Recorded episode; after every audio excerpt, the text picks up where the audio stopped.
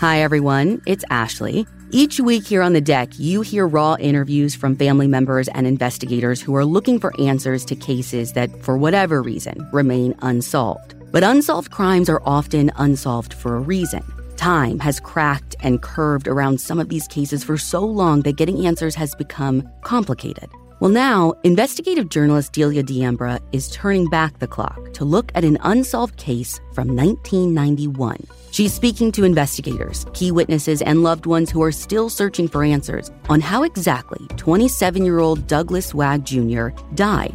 But here's the thing while Delia's investigation for this season of Counterclock started as a look into one man's suspicious death, a string of crimes and other mysterious deaths point to so much more. Tune in each week for new episodes of Counterclock Season 6 wherever you listen to podcasts.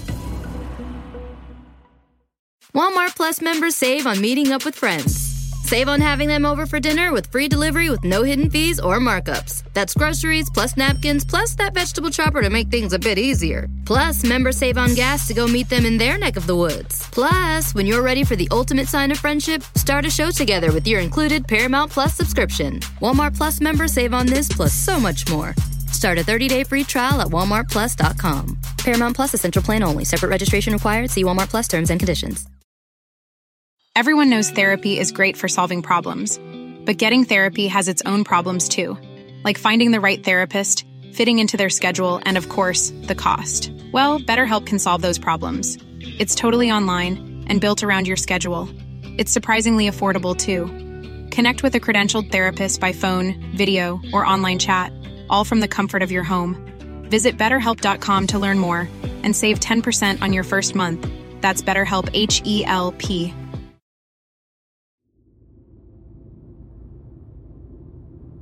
Our card this week is Irving Shuman, the Five of Diamonds from Arizona. On a September afternoon in 2008, 84 year old Irving, a well known Phoenix real estate developer and Jewish philanthropist, was firing off some work emails alone in his office when an intruder burst in. Irving tried to fight off his attacker in an intense struggle, leaving behind a horrific crime scene and a mystery that has endured for nearly 15 years. I'm Ashley Flowers and this is The Deck.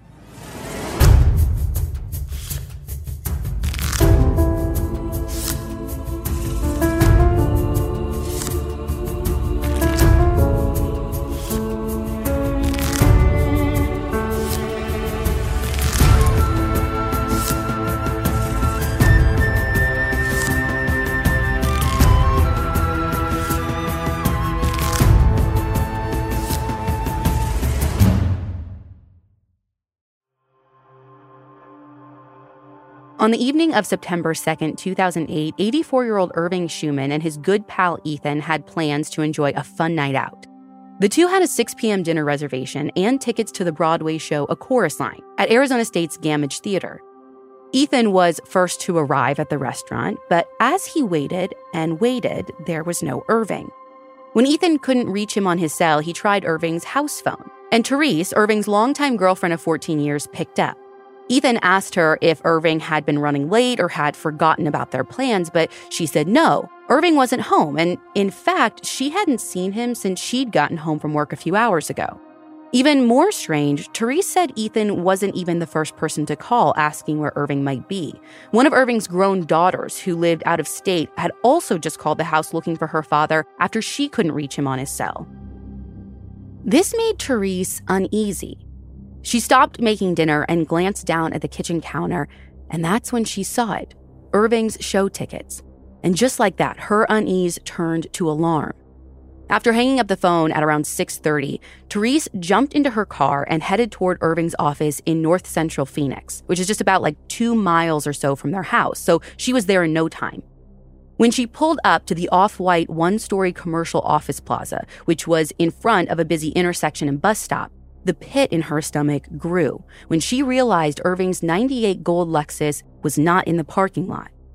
Therese walked into the unlocked office and called out for her partner as she took in the horror around her. There was blood smears on furniture. There was blood on the walls and window blinds. Irving's glasses, which he always had on because he couldn't see without them, were on the floor.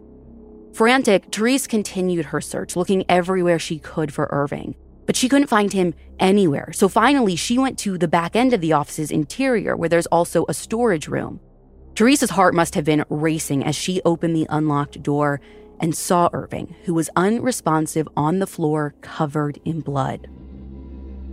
When Irving didn't respond to her cries, she ran out of the storage room and back through the bloody crime scene. Once she was outside, Therese cried and screamed into the phone as she dialed 911. Some people in neighboring businesses who knew the couple rushed outside and approached Therese, who was inconsolable. First responders arrived soon after, around 7:15 p.m., and right away Irving was pronounced dead. Irving was in bad shape. All they could really deduce by looking at him was that he'd been hit repeatedly with some sort of object and he put up a fight. As far as figuring out what Irving had been beaten with, investigators were stumped because there was no weapon left at the scene. Here's Phoenix Police Detective Michelle Cervantes to explain. Typically, it's difficult to determine if it's not a pattern wound. So, for instance, like a hammer, if you're struck with a hammer, it will leave a pattern injury. And most time, the medical examiners will be able to determine what kind of object was used. Detective Cervantes wasn't originally assigned to the case, but she's part of the six person cold case homicide unit responsible for the investigation today. Since the attack obviously took place in Irving's workplace, there were definitely some random office supplies that could theoretically have been used to commit the murder, but none of them matched the injuries on his body, which were mostly on his head and upper torso. As a result, there was a lot of blood at the crime scene, and techs needed to figure out if it was all Irving's. So they swabbed blood droplets near the front of the business on the floor, as well as smears that were found on walls and on a paper shredder. Though they knew that it would be at least a few weeks until results from the testing could be analyzed, so it would be important to find potential witnesses to the crime. Police outside started talking to anyone who might have seen or heard something out of the ordinary that day, primarily people from other nearby businesses. Police also worked to get statements from some of Irving's colleagues who had started to gather there after word spread. And of course, they talked to Therese. Therese told police that the last time she talked to Irving was around 7 that morning when she left the house for work. Now she didn't return home till about 4:30 or 5, and she walked police through her timeline of fielding the phone calls about Irving's whereabouts, rushing to the office, and finding his body before calling 911. In kind of a weird twist, Therese also told the cops that Irving's car was missing, along with a handgun that he usually kept in the drawer of his desk when he wasn't carrying it himself. Police learned more about Irving as a person. They were told that he was a loving partner, dad, and grandpa, and everyone said that he was a warm and comforting presence who had a habit of wearing a fanny pack full of cash, and he enjoyed giving out $2 bills and $1 gold coins to kids which totally tracks when you consider the fact that between his three kids, who are grown, he had six grandchildren and four great grandchildren that he adored. And the $2 bill thing is just such a grandpa move. It's actually something that my grandpa used to do when he was alive.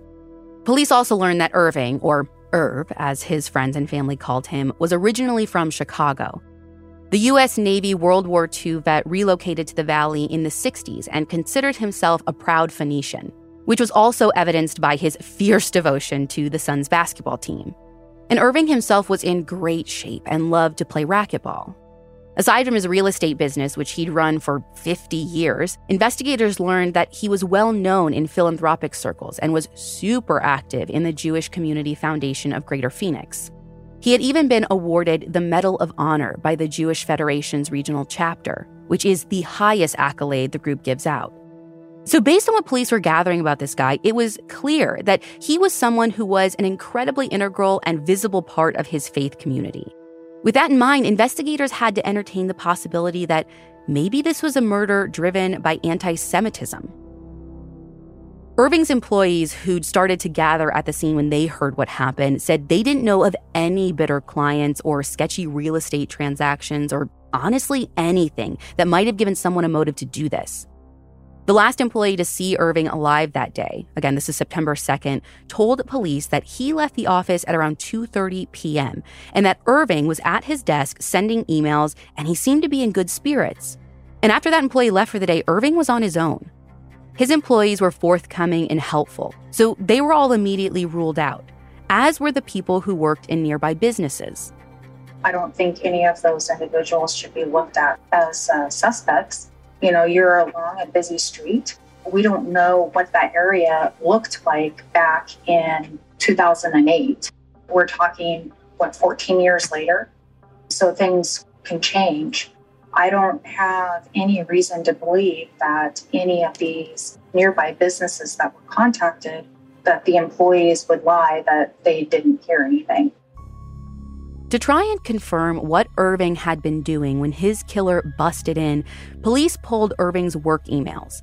And sure enough, he had sent a flurry of emails between 2:15 p.m. and 4:15 p.m which made investigators think that whoever killed him probably entered the office between 4:15 and 6:45, which is roughly around the time that Therese pulled up to check on him. Police went through each and every correspondence that he sent, but they didn't find anything weird or suspicious. In fact, other than the large amount of blood, the only thing about the crime or the scene itself that really stuck out to police was the fact that Irving's car, along with his leather fanny pack of cash and his handgun and his gold coins were all missing, which made them wonder if Irving was the victim of a robbery turned homicide. Perhaps the killer took advantage of an elderly man alone in a business at the end of a workday. But where do you go with that? When a crime is potentially totally random, where do you start? Well, lucky for investigators, two days after Irving's body was found, a call comes in that tells them exactly where to start. If a friend asks how you're doing, and you say, I'm okay, when the truth is, I don't want my problems to burden anyone. Or you say, Hang it in there. Because if I ask for help, they'll just think I'm weak. Then this is your sign to call, text, or chat 988 for free, confidential support. Anytime. You don't have to hide how you feel. Walmart Plus members save on meeting up with friends. Save on having them over for dinner with free delivery with no hidden fees or markups. That's groceries plus napkins plus that vegetable chopper to make things a bit easier. Plus, members save on gas to go meet them in their neck of the woods. Plus, when you're ready for the ultimate sign of friendship, start a show together with your included Paramount Plus subscription. Walmart Plus members save on this plus so much more. Start a 30-day free trial at walmartplus.com. Paramount Plus essential plan only. Separate registration required. See Walmart Plus terms and conditions.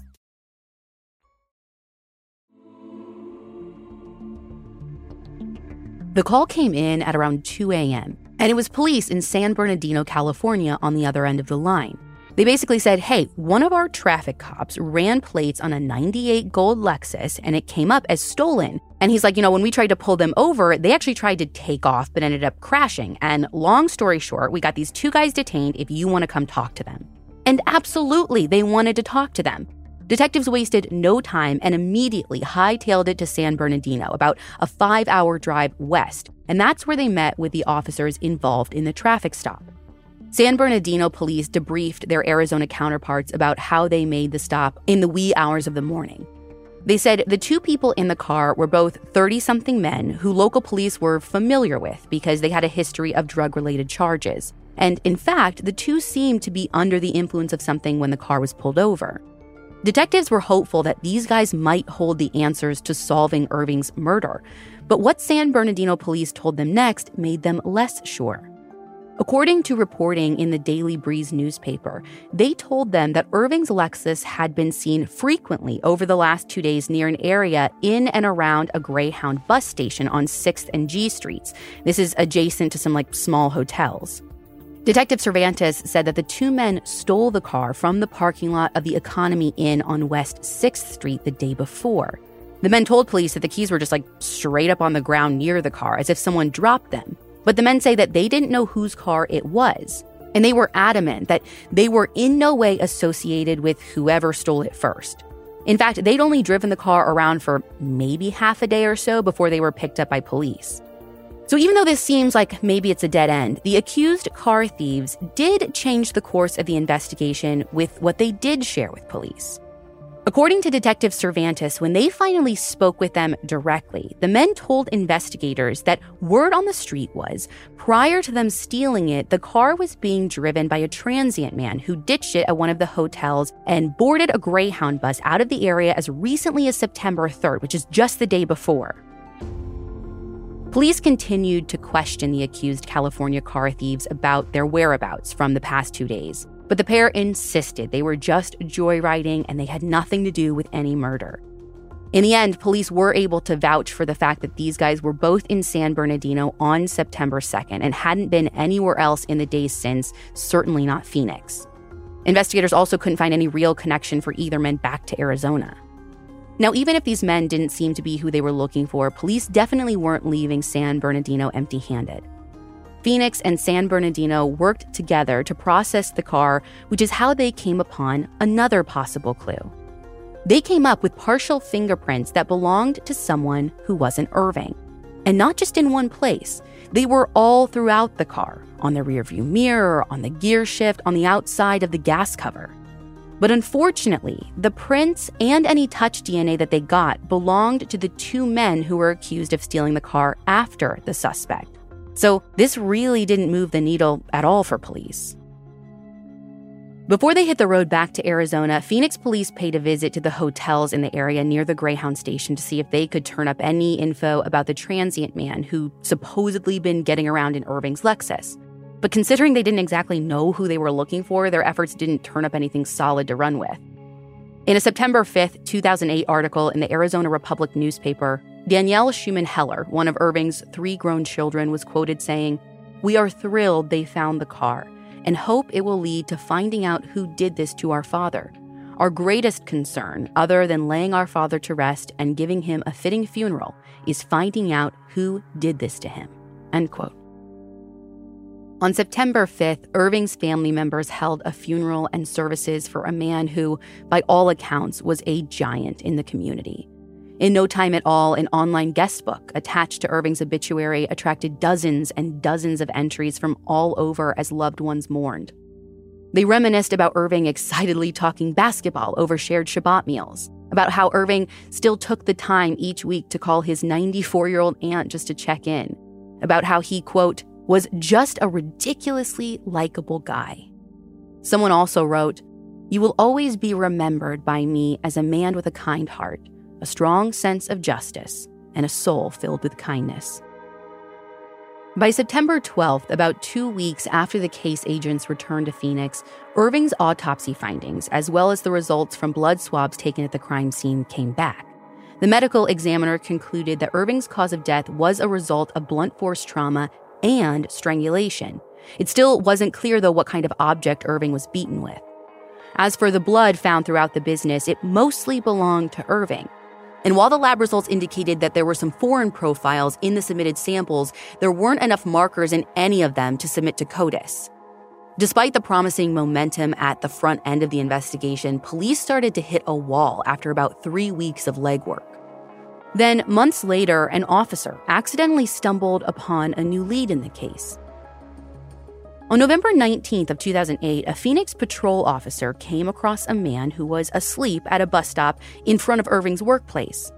Now, the man was local but didn't have a place to live full time, and Phoenix has a law on the books that makes it a crime to sleep in a city owned space, so the guy was actually arrested. And this was a guy who was also known to police. He had a history of drug and weapons related offenses and was known to regularly hang out in the parking lots and surrounding areas behind the bus stop.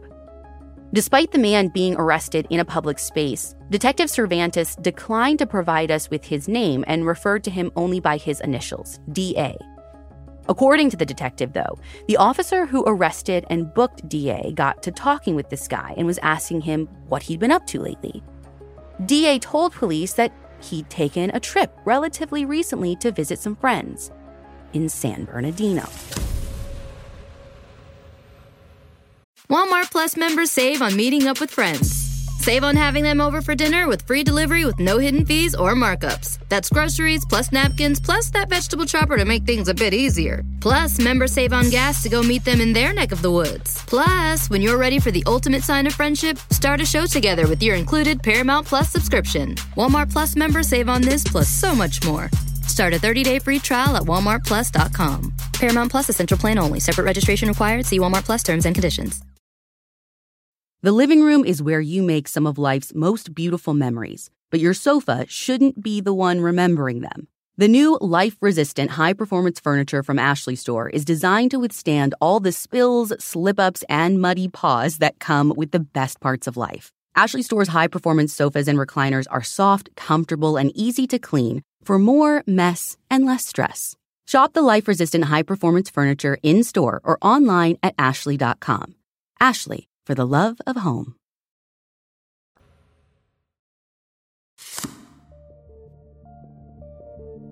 Investigators' interest was officially piqued, especially considering DA couldn't tell them the exact dates of his trip, nor could he say how he even got there.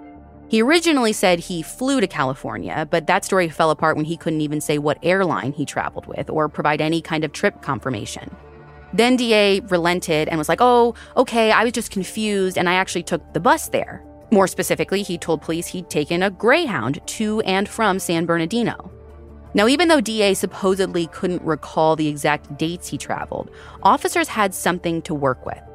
Because police knew DA and where he tended to loiter, it wasn't difficult to infer when he skipped town. So investigators were able to figure out the approximate time frame of his trip and that it was likely in the first week of September based on when he was and wasn't known to be hanging around the bus stop and the plaza parking lot. So police were extremely curious to learn more about what specifically took DA out to San Bernardino around the time a local murder victim's car was found in the same city. It also wasn't lost on investigators who were working the murder that pretty much all of this information was circumstantial, no matter how incriminating. That is, until police compared the items that were found on DA during his arrest with a list of known missing items from the crime scene. And get this on DA's person, police found multiple golden dollars and a $2 bill, just like the ones Irving used to gift to kids. And they also found a couple hundred in cash, which wouldn't have been uncommon for the 84 year old to be carrying in a fanny pack that he usually wore. Now, the fanny pack itself and the gun, however, were not found on DA. But what they did find was enough for police to consider him their lead person of interest. When he was asked about where these items had come from and how he got them, DA stopped cooperating with investigators altogether and he refused to answer any more questions. So they had to release DA. With this individual, I did not run across any reports indicating that they attempted to contact him again. When our reporter asked Detective Cervantes why the items found on DA weren't grounds for an arrest or even a search warrant to go through any of his belongings, she said that the evidence was purely circumstantial and that a warrant was never even considered since the items found on DA were the only items he had on him. There were no personal belongings or backpack or really anything else that they even could search. She also said, to her knowledge, none of the items underwent any kind of DNA testing, so they couldn't be like definitively linked back to Irving. After that, the case went completely cold. Detectives never found any threats or indications that Irving was targeted because of his religion. And after finding that stuff on DA, they pretty much decided that it had been a robbery and that DA was responsible. But there was still not enough for an arrest. In 2009, a year after Irving's murder, Silent Witness, which is a nonprofit public information arm of the Phoenix Police Department, tried to drum up interest for the case by upping the reward offered for information. Investigators say that on Tuesday, September 2nd of 2008, sometime between 2 and 5 p.m., 84-year-old Irving Shuman was murdered inside his business off of Camelback Road in North 7th Avenue. They believe that the suspect may have stolen his car, which was later recovered in San Bernardino, California, but they've not yet identified a suspect in this case. If you have any information that would lead to the arrest or indictment of the suspect in this case, the reward has been increased to up to $11,000. But as far as we know, nothing came from the announcement. In the fall of 2012, Irving's family announced that for a limited time, they would increase the reward money to $30,000 for information that led police to their dad's killer. Here's Amy and Rick Shuman in an October 2012 interview with Phoenix's ABC affiliate. I want justice for my dad, and nothing is going to bring him back. But I, for me, I really think I would feel better. It is our deepest prayer that someone will come forward uh, and do the right thing. Around the time of the five year mark in 2013, the Phoenix PD's cold case unit performed an audit of all the work done in this investigation to date, poking holes in their own work to determine what, if any, fresh steps could be taken. It didn't yield us any probative results. At this point, we've done all of the DNA that we could and also all the latent print analysis that we could. So right now we're heavily relying on the public to come and hopefully give us some new information. After that case review in March of 2014, police got what some might consider to be a huge break in the case. Irving's handgun was recovered at an undisclosed location in Las Vegas. Detective Cervantes said that police were led to the stolen gun when they were investigating an unrelated home invasion case. The person who had Irving's gun on him told police that he had obtained the gun from a third party, who law enforcement never identified and therefore couldn't track down. And I know this sounds out of the blue and totally random, and unfortunately, that's all Detective Cervantes said that she knew about the recovery of the gun.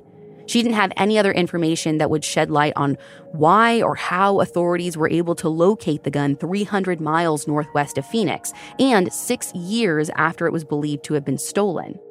You know, questions we have were like, how were Phoenix police even informed that it was found? Who made the connection that it belonged to Irving? Was there any kind of DNA testing performed that could maybe lead to any insight? I mean, it's a little frustrating because Detective Cervantes couldn't tell us if any real investigative work was done after that or if they were continuing to try and build a case just against DA. The most she could account for in the next stretch of time, that was from 2014 to 2019, was pointing to some unfounded tips that would come in here and there. For example, police fielded theories and speculation about the possibility some disgruntled tenant Irving leased property to had it out for him, but that never checked out. Beyond that, even if they were getting closer to charging DA with Irving's murder or looking for a chance to interview him again, they lost their chance in 2019 because he died. Now, Irving's family and friends are left hoping that the truth about his murder didn't die with DA. Maybe Phoenix police know more than they're telling us, but it seems like they're still missing a piece of the puzzle that could actually close Irving's case. Well, I believe every cold case is solvable. In this case, unfortunately, we don't have any witnesses or any witnesses that have come forward. I don't believe that there are witnesses because he was alone in this business. So I would hope that there's people out there that have more information because whoever did this most likely spoke about it and talked about it. But those people aren't coming forward to let us know for unknown reasons. There's multiple reasons why people don't want to come forward. That would be big if they could. And it is unfortunate that if it does end up being this person of interest, he's already deceased.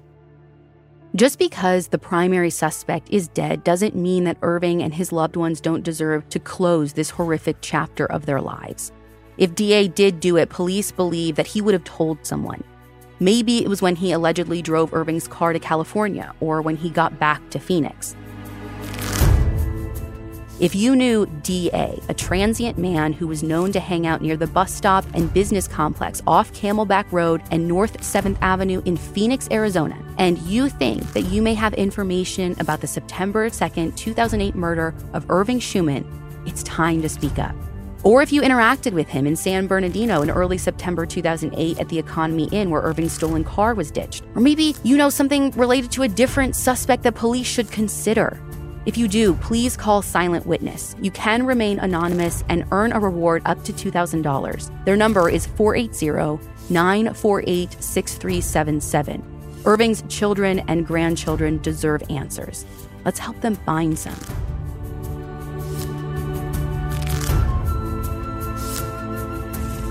The Deck is an audiochuck production with theme music by Ryan Lewis. To learn more about The Deck and our advocacy work, visit thedeckpodcast.com. So, what do you think, Chuck? Do you approve? The living room is where you make some of life's most beautiful memories, but your sofa shouldn't be the one remembering them. The new life resistant high performance furniture from Ashley Store is designed to withstand all the spills, slip ups, and muddy paws that come with the best parts of life. Ashley Store's high performance sofas and recliners are soft, comfortable, and easy to clean for more mess and less stress. Shop the life resistant high performance furniture in store or online at ashley.com. Ashley, for the love of home. Here you are, BPMs high, sweat dripping, body moving, tongue panting. You're working hard, real hard, and you're thirsty. You need vitamins, nutrients for peak performance and energy. And your plants do too. Aw, I mean, just look at the little guy. Water soluble plant food from Miracle-Gro is full of essential nutrients. Just a little scoop into your watering can, and boom, instant feeding and bigger, more beautiful plants. It's kind of like a sports drink for your plants. You may have to suffer from heat, but your plants do not.